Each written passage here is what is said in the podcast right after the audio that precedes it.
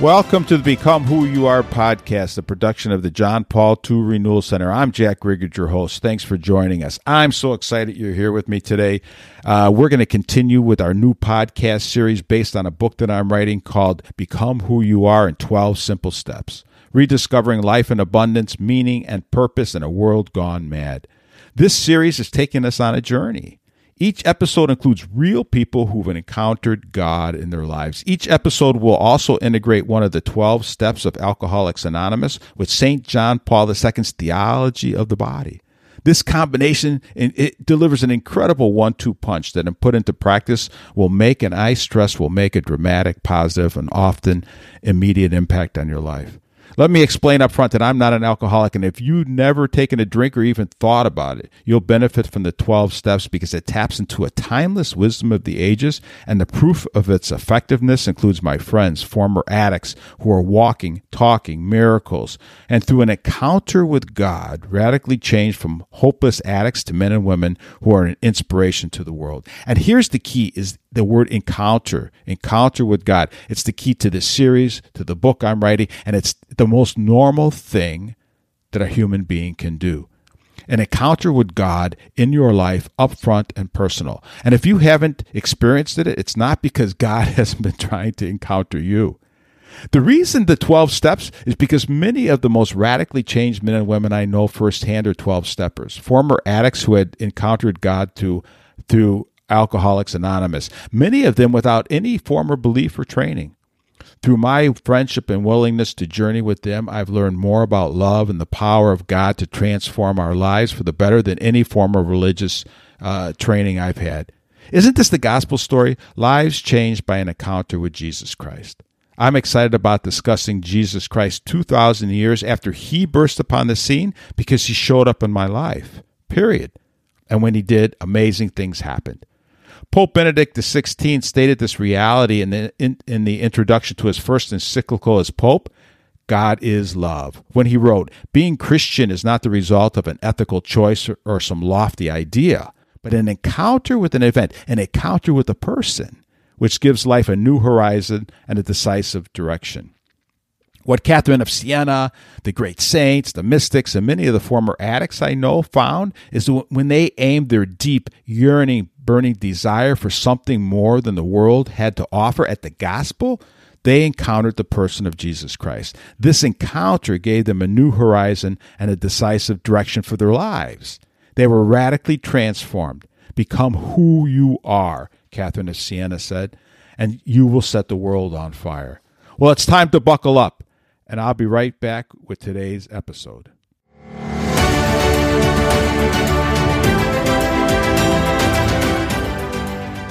It's so good to be with you. Hey, thanks for joining us. This is the conclusion of the Become Who You Are in 12 Simple Steps.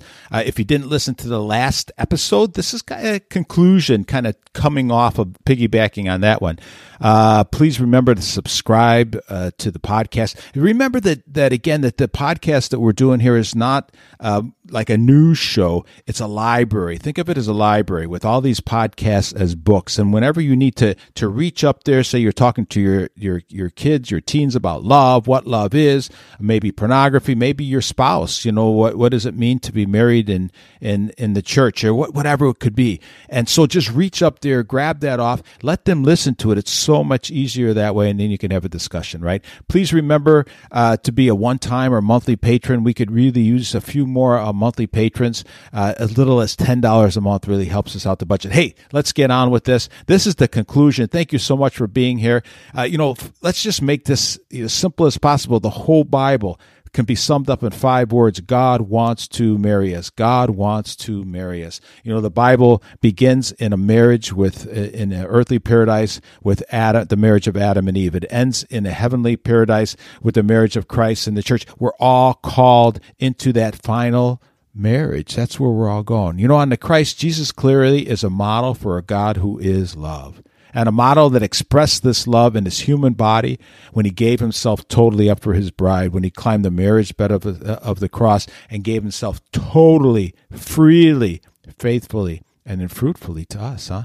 That's a marriage proposal when you look at Jesus, the, the eternal bridegroom giving himself to his bride, huh? To all of us. You know, and, and like my brother Danny, and Bill W. and so many great friends. Uh, you know, those of those people who have said yes, huh? Enter into that. That's what that spiritual awakening is, huh? That's that spiritual awakening. You know, why ultimately on this side of eternity, we're going to have to wait to see that total mystery unfold? What does that mean to be in union and, in, in communion with Trinitarian love, huh? Well, all I know is we step into it now and it resolves, it fixes so much of the brokenness that we feel. That's this been this whole journey about AA, huh? We know from St. Paul, what no eye has seen, nor ear heard, nor the heart of man conceived, what God has prepared for those who love him. Yet those who have a true spiritual awakening understand that now that they have been transformed by the Holy Spirit, how do they know that? They have to live it and share it. That's what this is getting to. Now, step 12 says, having had a spiritual awakening as a result of these steps, we tried to carry this message to addicts, which to us is our neighbor, huh? Carry it to our addicts. These are just the two great commandments love God, be loved by God, be filled with God, and carry it to other addicts. And then finally, to practice these principles in all our affairs. What does that mean? To bring, to bring this into our lives, to talk, to talk, to walk, to walk. That's how you know because you're doing something that for whatever reason was not possible before. Loving those that didn't love you back, being able to go in the Word, seeing things in the world that you weren't able to be, see and do before. We're born anew. Now we know better. See, the great paradox again to find yourself, you must give yourself away, but you cannot give what you don't have. So in the beginning, you know, that's what this, we were in this ambit of God's love. John Paul took us before sin and then sin came, right? Distorted that, it twisted and distorted and separated us from divine life and love. And now Christ came back into the story and gives himself away. Russell Brand writes in his book Recovery, in my experience, a person reaches out for help. So he's talking, uh, so he's in AA. Somebody, it's his experience when somebody reaches out to him for help. He says, I think I'm not doing that. What's in it for me? Then I realize that I no longer approach life from that perspective and agree, and I agree to be of assistance where possible. Then I find myself, for example, in a prison talking about drug addiction, and I think, and I sometimes say, you know, the person that I used to be would not have done this. He was too selfish. I, on the other hand, am doing it. Therefore, I am no longer that person. Usually I don't mention that used to be could refer to a time as recently as that morning. These are battles we fight, isn't it? In my working of the 12 step, he goes on to say, it's the understanding that I always default, if I'm not careful, to self centeredness. If I don't work on my mental and spiritual state, I will automatically become selfish and indifferent to the suffering of others. My condition brand goes on to say, alcoholism, huh? Will always lure me back, or my condition, my broken uh, uh, uh, uh, person, right? The broken person that I was will always, and, and, and this passion, uh, the world, the passions, distorted passions, you know, untwisted and unfilled with the spiritual awakening, uh, if I'm left alone, will always lure me back back to sex, back to drugs, back to selfishness. In step 12, uh, he goes on to say, We commit to a different way of life and a different reason for living. And this step is the confirmation that the point of this whole process is to induce a spiritual awakening. That our problem was living in an egocentric and self centered prison, and that our new motivation is the desire to help others. This still startles me, he said. The one thing I've always been pretty certain about is that this life is all about me. Me and my feelings, my causes, my hopes, my dreams, my triumphs, my failures, for better or for worse, usually worse. I am the protagonist in this drama. Well, this unusual, this uh, unsound mental health, he said, uh, always lead, led me back to familiar destructive behaviors. This, I now believe, is because at my essence, the place in me that remained untainted by the decades of self abuse, I always knew that self centered pursuits were hollow and and diversionary.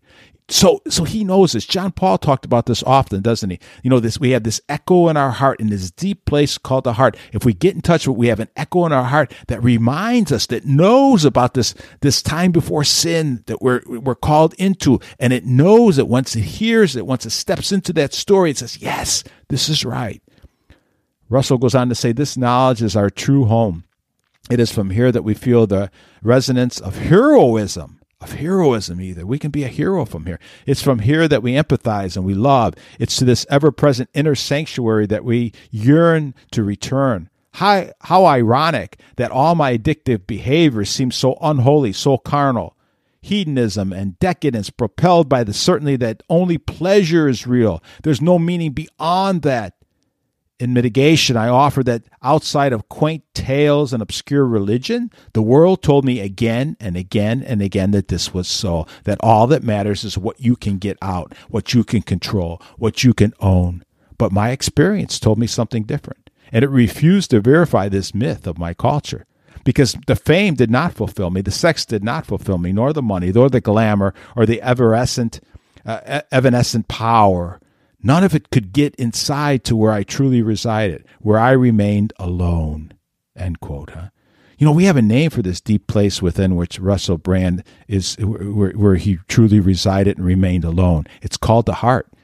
The Catechism and, and Scripture will call it will tell us it's a deep place where prayer comes from. It's that place that only you and God go to meet. The Catechism beautifully describes it this way: it's that the heart is the dwelling place where I am, where I live according to a biblical expression. The heart is the place to which I withdraw. The heart is our hidden center, beyond the grasp of reason and other people. Only the Spirit of God can fathom the human heart and know it fully. The heart is the place of decision, deeper than our psychic drives. It's the place of truth where we choose life or death. It's the place of encounter because, as image of God, we live in relation it's the place of covenant. Again, think marriage. It's that place where we join in this union and communion with God, not tomorrow, right now. You know, uh, Father Browning will always uh, say, or often say, you know, the heart is that place where only two people meet you and God. Huh? It's not hard to see why the heart, also referred to as our will, this deep place where only two people meet, you and God, where we're alone with God, that's that sacred, sacred place, huh? This is the place that I want to visit often. But you, in order to visit it, you have to make a decision. You have to use your intellect, your mind, to connect with your heart, your will, and go deeper and to commune with God there. You enter there into prayer. If our heart is far from God, the words are the, the words of prayer are in vain. You know, it's not just about mumbling words, is it? It's about meeting God there. In fact, you can meet God there without uh, without a lot of words, huh? Without any words. You know, prayer is simple and yet the most profound action we can take. For if we open the door to God, as Father Browning said in our last episode, prayer is the raising of the mind, intellect, and heart will to God. God comes to us. And in this union and communion, this personal relationship with Him, He transforms us. God does that by entering into us when we when we when we meet him in prayer. Prayer is like opening the door to him. Huh? We're calling out to him, just like Bill W. did in the last session. Bill W. gets down and finally at the end of his rope, he says, "If there's a God, come here. You know, come in." That was his prayer.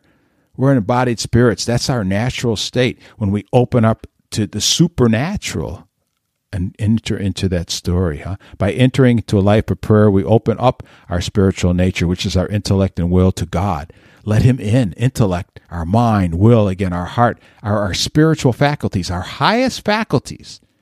When we enter into prayer, it's the raising up of this intellect, the mind, and the heart, the will. God enters and, and, and comes in this covenant, this marriage, this union, and that'll change everything about us. It will influence our emotions and our passions that, if left unchecked, can run us in all kinds of directions. Now, being led by our higher faculties, which is the way we were created to be, we are free. We are free. And we can aim our intellect and will at God. He will show us what is true, what is good, and what is beautiful. It seems so simple. You know, it's the old story of Adam and Eve. We all stand at a sense at the tree. What a tragedy it is to life to live a life in disconnection when all it would take is a simple connection in the heart. Here we find the eternal wellspring. Here we move from cut flowers to a life of communion and union, a life that will take us to the stars. This is where we're headed to the stars. I mean, we touch down here for a very short time, right? We get this the idea again that eternity, heaven is something for another time. Yes, in fullness, it's for another time. But eternity is not tomorrow. Eternity is forever. We are eternal beings already here to make a decision, huh? God is not lost. We are. God is not hiding. We are. Prayer is the most powerful, and, and, the most powerful prayer we can enter into is what? It's the Mass. If you're not going to confession and receiving the Eucharist, ooh, you're missing out at a place where heaven and, and earth literally kiss, and you are there for that. When Jesus literally pours himself out in holy communion. where we already are in the here and now, and we enter into one flesh with Him. Can you imagine that? We move to where Jesus was pointing us to the marriage of me, you, God, and all of us in the church that say yes. Fiat, our yes, like our Blessed Mother. Yes to the indwelling of God Himself, uh, to the marriage proposal of the Lamb. Christian prayer is how we enter into this covenant relationship already here in the now. Why would you decide not to say yes to that adventure, right? Jesus is that bridge that opens the tree of life. That is, He's already opened the door between the fallen world and the life that we seek. He's, he's the bridge that bridges that gap we go into Him to move beyond the, the constraints of this world. Prayer puts us on that bridge of Christ. Think about the cross. The cross is the bridge. It's the action of God and man springing forth from both the Holy Spirit and from the heart, wholly directed to the Father, in union with the human will of the Son of God made man. Let, let me just put that in, in, in other words. You know, when we start to pray from the heart, Jesus breathed on us. Remember the last session? And he breathed the Holy Spirit. The Holy Spirit uh, dwells within us. We're the receptacle of the Holy Spirit. So when we pray from the heart, we pray with the Holy Spirit into the bridge in the heart, the sacred heart of Jesus, who opens up for us and opens up to us and, and, and that road to the Father. Huh? So our prayer is directed solely at the Father. Our heart, right, in union with the human heart of Jesus, huh? where Jesus brings the divine in, into the human and then he pours that out to us so that we can receive the divine, huh? This breath again. This movement of the heart, mind, and union with God is a spiritual awakening. That's what it is. Now we seek to share this relationship with others. The big book says that practical experience shows that nothing will more ensure immunity from drinking and to get over our addictions as intensive work with other alcoholics to give yourself away. For my own spiritual gifts to grow, I must give them away so that my life becomes a living, breathing, moving flower or branch connected to the vine. See, I draw deeply from the source and then I let that pour out, allowing the grace to flow and constantly be replenished in me. That's what the Spirit wants, huh? The Pope's thesis, don't forget, you know, our bodies, in fact, our bodies make visible the invisible, the spiritual and the divine. Our bodies were created to transfer into the visible reality of this world, that mystery hidden from God, from all eternity in God, and to be a sign of it. And what is that mystery? God is an eternal exchange of love, Father, Son, and Holy Spirit. We receive that and then we become that. Love only gets in the world through us and I show and tell that story that unites my spiritual awakening to God Himself and, and, and makes it visible in my body. I give that away so people see it and can taste it and come into the story. And as it does that, my spirituality grows, my spiritual gifts grow. To conclude this episode in this series, life is a, is a journey of entering into union and communion with God who created you in love by love for love. Your body, body and soul, was created to be a receptacle, receptacle of God's Trinitarian love, and the whole meaning of, of our purpose in life is to express that love. Always be on the lookout to love someone. Make it your duty and purpose. You know, Gaudium et Spes says, man cannot fully find himself except through a sincere gift of self. Russell Brand writes about how grateful he has become for the life he has. He, he is often startled by the transformation that took place within him. Yet he realizes that freedom from addiction is a choice. The intellect and the will making the decision. How we're free. Remember that there, these are our spiritual faculties, and we were given this so that we can freely choose love. You cannot force someone to love you. It must be free. Bill W. chose life that day on his knees, and so have many others. Now the fruits of the Holy Spirit are his. When Jesus breathed on them, received the Holy Spirit. And then the next verse he said, And I, I came to forgive sins. Huh? The power, I give you the power to forgive sins, huh? to break down all the barriers. What does this mean in Bill's life and my life and your life? The Catechism, again, does a beautiful job on this. The Holy Spirit, God's gift. Uh, Catechism number 733 to 736. I'll put these in the show notes. God is the supreme good. God is love. And love is his first gift. The first thing we're going to receive is going to be poured with love. The Holy Spirit is the love between the Father and the Son, right? Containing all other gifts. God's love has been poured into our hearts through the Holy Spirit who's been given to us. I breathe on them, huh? Because we were we are dead, or at least wounded through sin. The first effect of the gift of love is the forgiveness of our sins. The communion of the Holy Spirit in the church restores to the baptized the divine likeness lost through sin. So we're created in the image of God. We can't lose that. But we, we lost the likeness. We're disconnected. And so this this uh, our baptism, the forgiveness of sins, being filled with the Holy Spirit, that divine likeness is regained again. He breathes into us, huh? He then gives us the pledge or our first fruits of our inheritance, the very life of the Holy Trinity, which is to love. This is not that complicated, which is to love how? As God loves. If you ever wonder how that looks, just look up at a crucifix. This love that, you know, if you want to read about it, Corinthians 1.13, it's going to tell you exactly what it is. It's, it's not, it's hard to love. It's going to take self-sacrifice, right? This love is the source of new life in Christ, and it's now possible. We might not have been able to love others that didn't love us back before, but it's possible now because we received the power from the Holy Spirit. Huh? Jesus didn't come from sin management. He gave us the power and breathed the Holy Spirit into us. And, and by his passion, death, and resurrection, he, he defeated sin and death. By this power, then, of the Spirit that He gave us, God's children can bear much fruit.